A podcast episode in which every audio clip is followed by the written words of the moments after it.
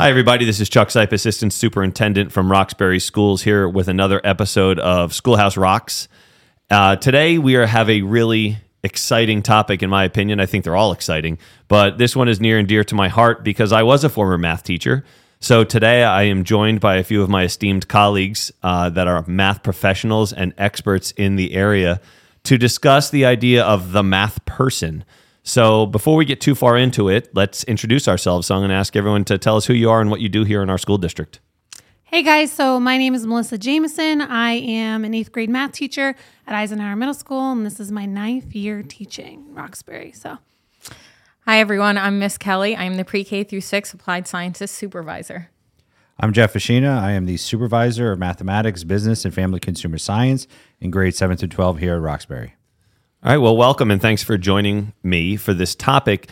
The the the topic of the idea that people think they're good at math or not good at math certainly is grounded in their experiences as a student and their self-image of themselves.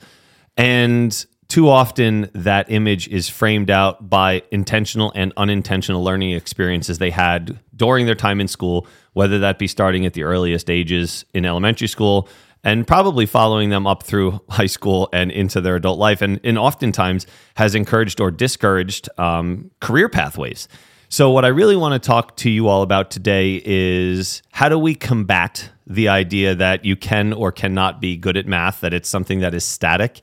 And what strategies have we taken here in our school district to, to try to debunk that idea, um, including what is probably, in my opinion, too common of an expression in education, which is, you know, like, don't worry, boys and girls, I wasn't very good at math either.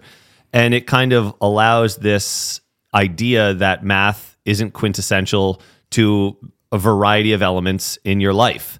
Um, and that learning math and persevering and struggling with math, like you would struggle with anything else, dribbling a soccer ball, shooting a free throw, trying broccoli, you know, uh, you would you would continue to engage in activities that make you a more well-rounded person. Uh, reading a book, text that's challenging for you, right? We don't just give up and write it off as something I'll never be good at. So, what strategies have we taken? How have you encountered that?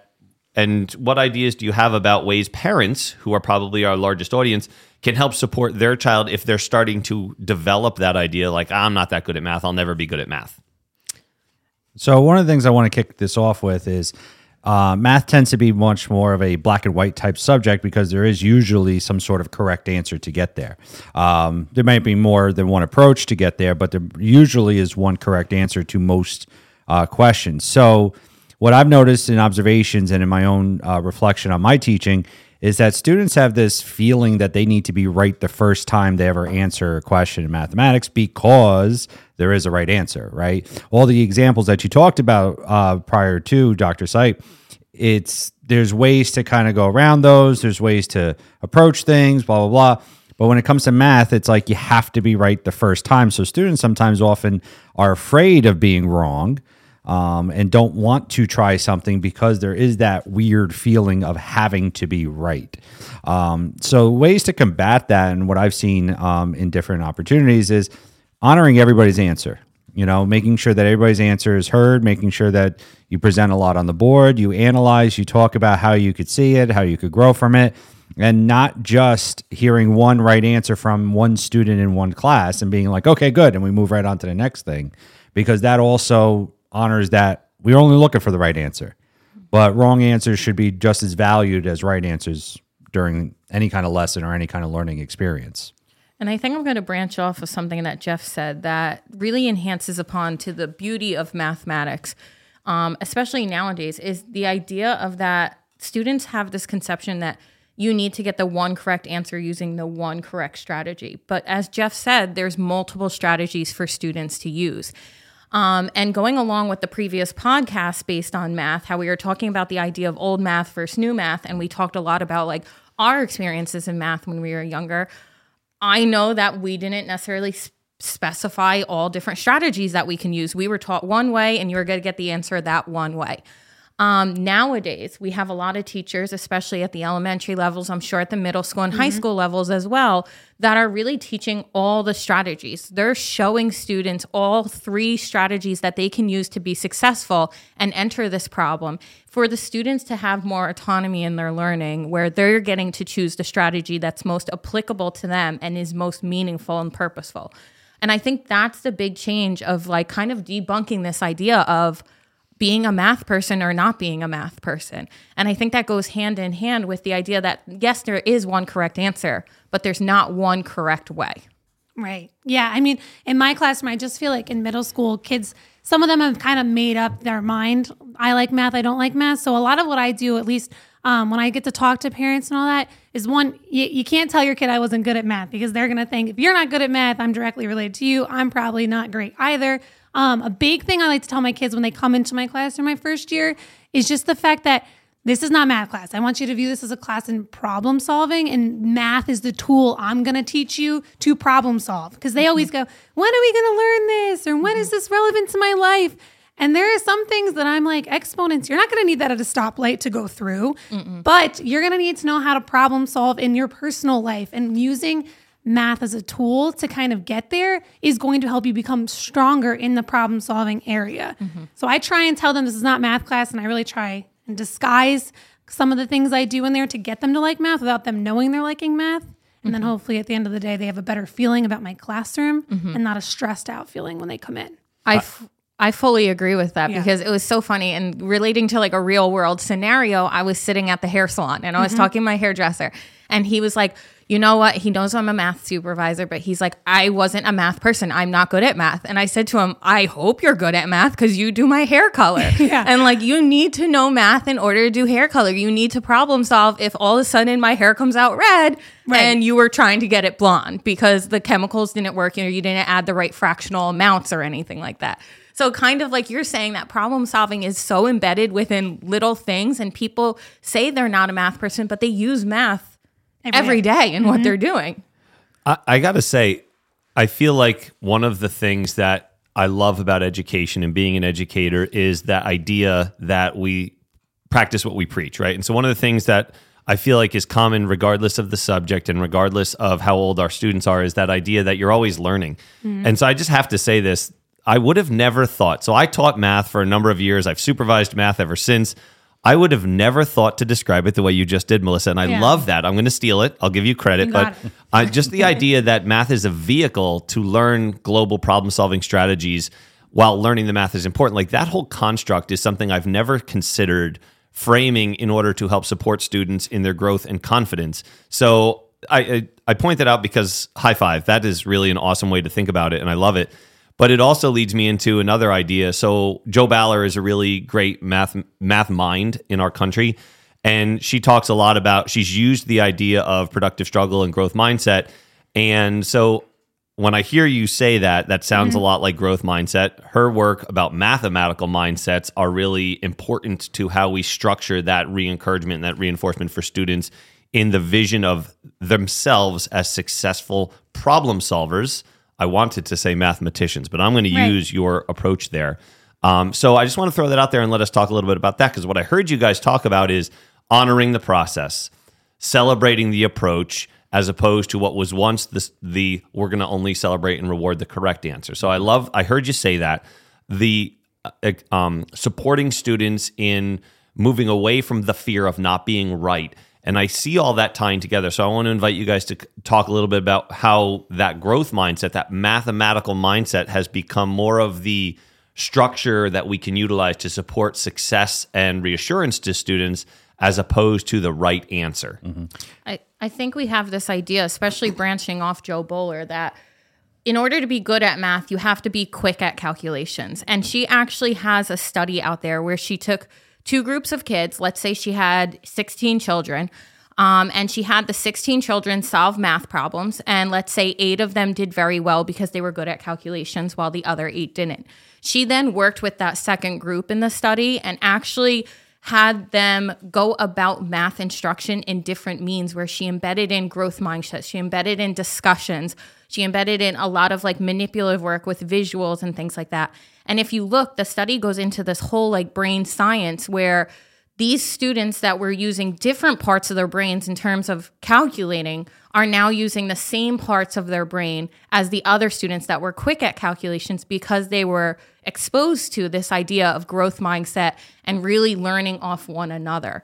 I think the study is super intriguing. It is definitely posted on like you could quickly Google it. Um, it's pretty lengthy, but I think it really speaks to a lot of Jo Boaler's work in terms of growth mindset and embedding with that within math for students to be successful. So that quick calculation idea, I think that comes down to somewhat of a cultural uh, norm that we've established for many generations because many uh, generations prior to us, you know, doing quick calculations on the spot was actually a necessity, you know, in the workforce and stuff. So, you know, at some point that was honored, that was needed. Um, but those days have come and passed now with technology and advancements in those. So, um, going back to the productive struggle idea and having students engage in those, some of the things we've done in the math department is open up our resources as far as that's concerned. One of the things we've done a lot of is is uh, the open middle problems, and the, the nice part about the open middle problems is it's kind of like the optimal level of challenge, right? It's like the Goldilocks idea. You want it to be just hard enough, but just easy enough to access it. So it just kind of keeps you coming back. And I kind of compare math to a video game in a sense, where if a video game's way too easy, it's uh, we're getting through every level, we're beating the game in a day. It's kind of a boring game, and we don't want to return to it, right? Um, but if uh, on the other side, if the game is way too tough and it can't get past the first level, I can't do anything with it. This I don't even know why they made this game in the first place, right? You don't want to play that game anymore, and in both cases, you just waste sixty dollars, right? You know, you have a game you're never going to play again. But if a game is just difficult enough that it keeps you coming back, and that's where you want to kind of figure out where the mathematics is is like it make it just difficult enough that it keeps the kid coming back keeps the kid trying keeps the kid struggling with it. And w- knowing that like okay even though i'm not getting it yet i know i can get this. And it might take another two tries but i know at some point like i could feel myself getting there at the end at some point. Yeah, and as um, I mean, as a teacher, and then I feel like also parents, just the way we're kind of praising our kids and talking to our kids when they're completing work in every single subject. I mean, that's huge in the growth mindset. But I mean, I have to check myself all the time. I'm one that kids get the problem right, and I'm like, oh, you're killing it, you're doing awesome, that's great. Um, but I didn't really say, oh, your work. I like how you work so hard in that. Like, if someone gets something wrong, there is something to praise about them trying and taking that risk and that should be celebrated. So one of the things I mean Jeff and I do in my classroom instead of just a generic like when I was in school participation grade, you get it right, you get a point, you get it wrong, you get no point. So I was trying to get my kids to talk, trying to get them to speak to each other, and one of the things he suggested to me was like, all right, instead of them getting a point for getting it right or saying pass or phoning a friend and all that kind of good stuff, why don't we, even if they get it wrong, why don't we still give them a point if they can explain where their thought process was? Um, and I think that honestly has transformed the way that my kids are participating. And they're basically like, one kid in the hallway said, if you if she hears my voice, I'm pretty much getting a point because I can at least explain what I was thinking. And I was like, that was music to my ears because I'm like, yeah, I, I want you guys to talk and it's not going to be perfect. They're not going to understand everything I'm talking about to the T of how I want them to do it. But at the end of the day, if they're talking, their brain is working and they're strengthening those connections and they're getting smarter. So making mistakes makes you get smarter. So without that, I just feel like you're wasting you're wasting their time. And So I- at the oh, element, go ahead. Ahead, Erica. Sorry, Jeff. That's okay. At the elementary level, we're trying to do the same thing. So a lot of the times we're embedding in discussions, we're doing turn in talks. But I feel like, and I've been working with the teachers and collaborating upon this approach, it's just not enough. The kids really need to get that discussion in with each other. They need to explore problems. So we started embedding in the idea of exploratory learning. And basically, what that kind of looks like is let's say you're teaching a mini lesson and you have base 10 blocks out on the carpet, you have, let's say, um, Unifix cubes and another manipulative. And you provide the kids the mathematical problem without telling them anything about it. And the kids need to work together in groups to determine how to solve it with what is the appropriate tool how to solve it. So the kids are almost learning from each other in their discussions to develop their understanding of the concept before the teacher even goes into it. Um, another thing that's really huge is that even in elementary school, in our warm ups, how we're doing a lot of number sense routines, building in that idea of like thinking classrooms where we post a picture from one of our kits where it's like an image talk and you say, okay, what do you notice? How can you build um, a multiplication and division fact family based on this picture. And the kids go off and they start working on whiteboards with one another. And then they have all of these things. And then some kids are even extending it to build word problems based mm-hmm. on one picture.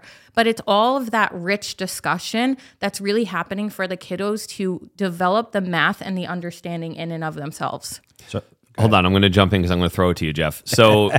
I have I have on my notes something I want to bring up here, and Erica just tossed it to me, so I'm going to redirect it back to Jeff. Uh, As so, uh, on, too frequently we inadvertently allow our students to assume or learn that language and math are disconnected topics from one another, and I assure you they are not. Right, part of what really trips kids up with math and encourages that d- disconnection is when you have to read about math word problems, things like that, right? And so we've been working to combat the idea that word problems are not something to avoid, they're something to embrace because that's the real application, right? We've referenced a couple times like when will I ever need to do this? And that's where those scenarios exist. And so, in that idea that language supports math, um, Erica used two words that I was ready to throw to Jeff anyway thinking classrooms. So, one of the books that Mr. Fiscina has really been working hard with his teachers and as his own professional experience is Thinking Classrooms. Mm-hmm. So, can you talk about that book? And maybe give it a little plug because I know it's really impactful for you and for what we're doing here and talk sure. about the influence it's had on your leadership and our classrooms. So I'm probably butchering the title, but I think it's called Building Thinking Classrooms in Mathematics Grades K through 12. And the book supports 14 strategies to implement into your classroom. And it talks about everything from like how your furniture is arranged to how you grade, how you assign homework, how you assess things, and how you give instruction. Um, I read it during our COVID times during the pandemic. Um, and I couldn't put the I couldn't put the book down. And for those of you that know me in the room, me reading a book cover to cover is a pretty uh, astonishing thing. So, um, and you know, I've had a few opportunities where I've gotten to uh, implement the idea of thinking classrooms. One particular, uh, just recently, while I was hopping in for calculus classroom, once uh, Mrs. Jameson here got to try it out for an observation. Mm-hmm. You know, and it's where the magic really does happen in a math classroom. It's where you get the kids to actually talk with one another, you get the kids to collaborate, problem solve, think together, share ideas, get to know one another even. You know, we work in a, decent sized high school. Um, we have students coming in from multiple districts. You know, it's not just a single feeder district. We got a couple of different districts coming to Roxbury High School.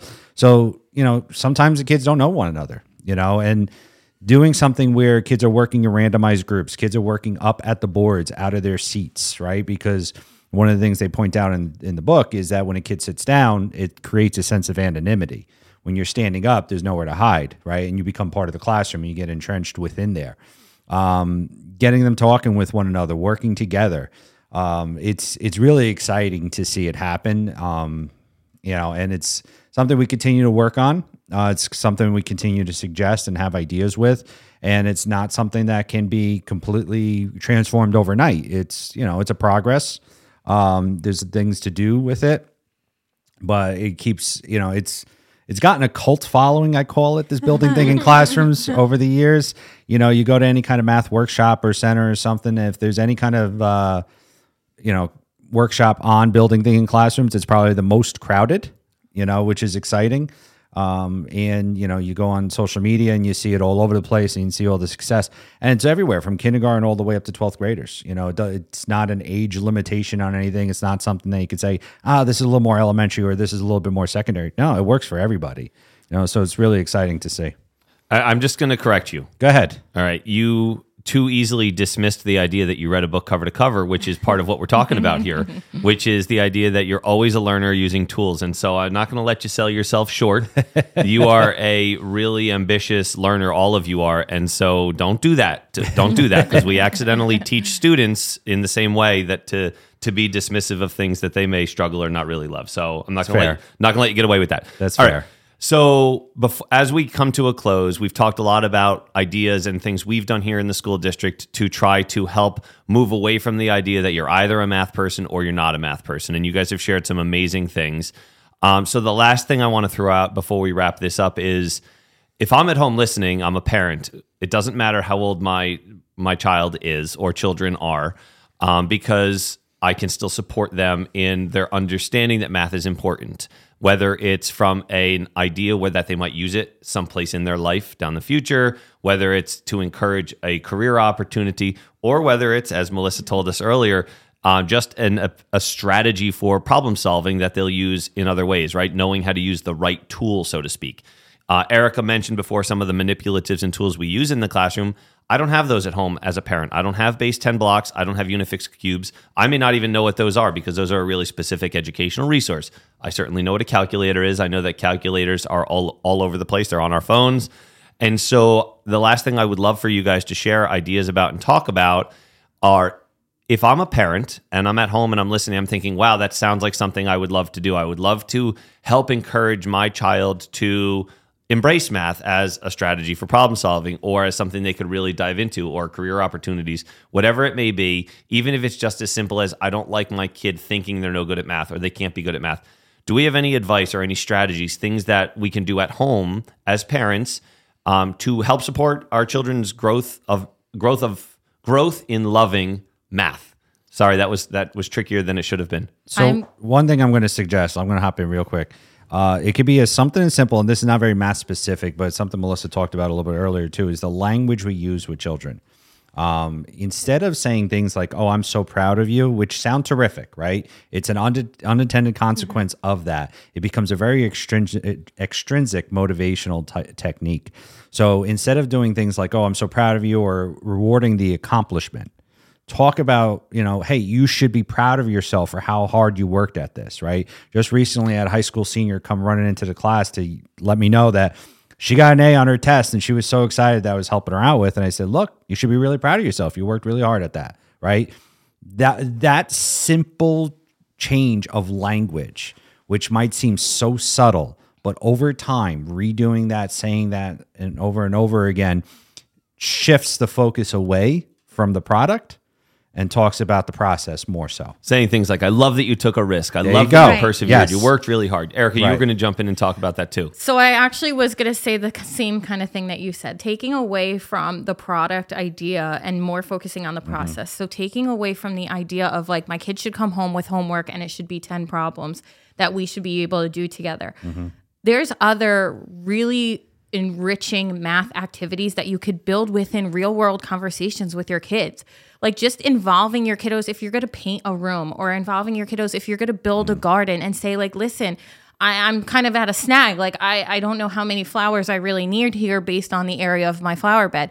Even though you know the answer, just having your kids involved in those conversations and in those opportunities, they're automatically want, going to want to start applying their math skills and math understandings without even thinking about it. So my technique, I would say, that isn't so much of like the homework approach or what teachers can necessarily give or anything like that, because there's a bunch of resources out there. Trust me, teachers can give worksheets if they wanted to. They could give opportunities. They could tell you use Brainingcamp, which is right on their ClassLink, which provides all the manipulatives that I talked about. But what I really think we're talking about here is how rich discussions are. And discussions happen when kids have opportunities. And in those discussions is the idea of language being used mm-hmm. too. So just making those opportunities for your kiddos at home based on real world things, I think that's going to make the biggest impact. I know I personally do it with my nephew. Yes, he's only three years old, but I already start to see one to one correspondence in him because I'm trying to do activities that he doesn't even know what he's doing. Right. Um, so I think that's my personal recommendation based on also what Jeff kind of said. Take right. 'em- It doesn't have to be anything fancy, right? You can build a budget with your kids. You can take them to a sale. I was going to say take them to things? the take them to the grocery store. Right, Go go take your. I know it might be a, little rough sometimes, but take your kids to the grocery store. You'd be mm-hmm. surprised how much you could learn at the grocery You- store alone. my kids always come in for school and they're like, oh, I calculated our tip last night. And I'm Awesome. like, that's great. How'd you do it? Well, I don't do it the way you taught it, but I did it the way my dad showed me, and it's way quicker. And I'm like, really? Why don't you show us how we do it way quicker? Because is it faster than how I can do it, or better than how I can do it? You Again, leading to understand? strategies. Right. Yes. Doesn't have to be anything fancy. It's all around us. Mm-hmm. And it doesn't have to be the hard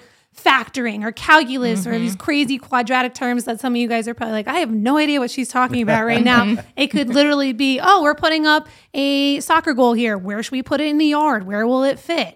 Things like that. They're all over the place. And I, if you find it, your kids are going to listen to you. Because in their eyes, as a teacher, oh, she's just saying this because she has to tell me. But if they start hearing it from older siblings, from parents, from their friends around us, they're going to start believing that it is math is actually relevant mm-hmm. in some aspect. All right. I'm I'm really thankful for the time you three have spent with me today to talk about this topic. It's really important to me personally, having been a math teacher, you know, the idea that every student can be successful in math. There's a place for every kid to learn and and persevere. I love the problem solving thing. I'm going to take it with me that math is really a vehicle to teach problem solving skills. Couple of plugs if you're listening and you're thinking I'd love to read more about um, the the current evolution in mathematics instruction and math learning.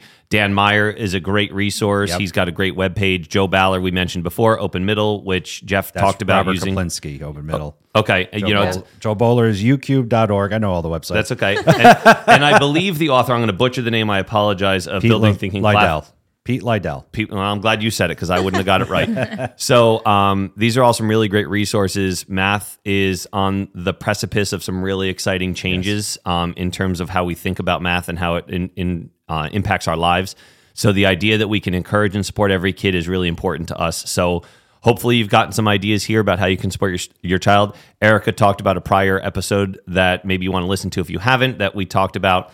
And I'm going to give a plug for another one is Mr. Fiscina has been doing some really great work to redesign the sequences at the high school. When we were students and when I taught, all roads led to calculus. And what we're starting to examine and consider um, through our partnership with another resource. You want to give him a shout out? Eric Milou. So Eric is an, um, a professor at the uh, Rowan University Yes. in New Jersey, and so we're we're thinking about how do we redesign our math sequence once youngsters get to the high school to really meet their needs instead of um, a somewhat antiquated perspective that all roads lead to calculus, Right. um, where we can really focus on data science and usable, meaningful mathematics in the adult world. Not to suggest calculus isn't important; it is to Mm-hmm. Right. some students, Right. Just not all students, Right. and so, as we continue to examine our program and work to enhance it so it is accessible and important to every kid, how do do we have something that's important to every kid? We continue to expand. So, we're going to have a future episode where Jeff can talk us through the strategies about what we're doing to reorganize the math sequence to make sure that that is actually a true statement for us. Yep. All right, thank you all. I really appreciate your insight and being a part of this and thanks for listening. Thank you.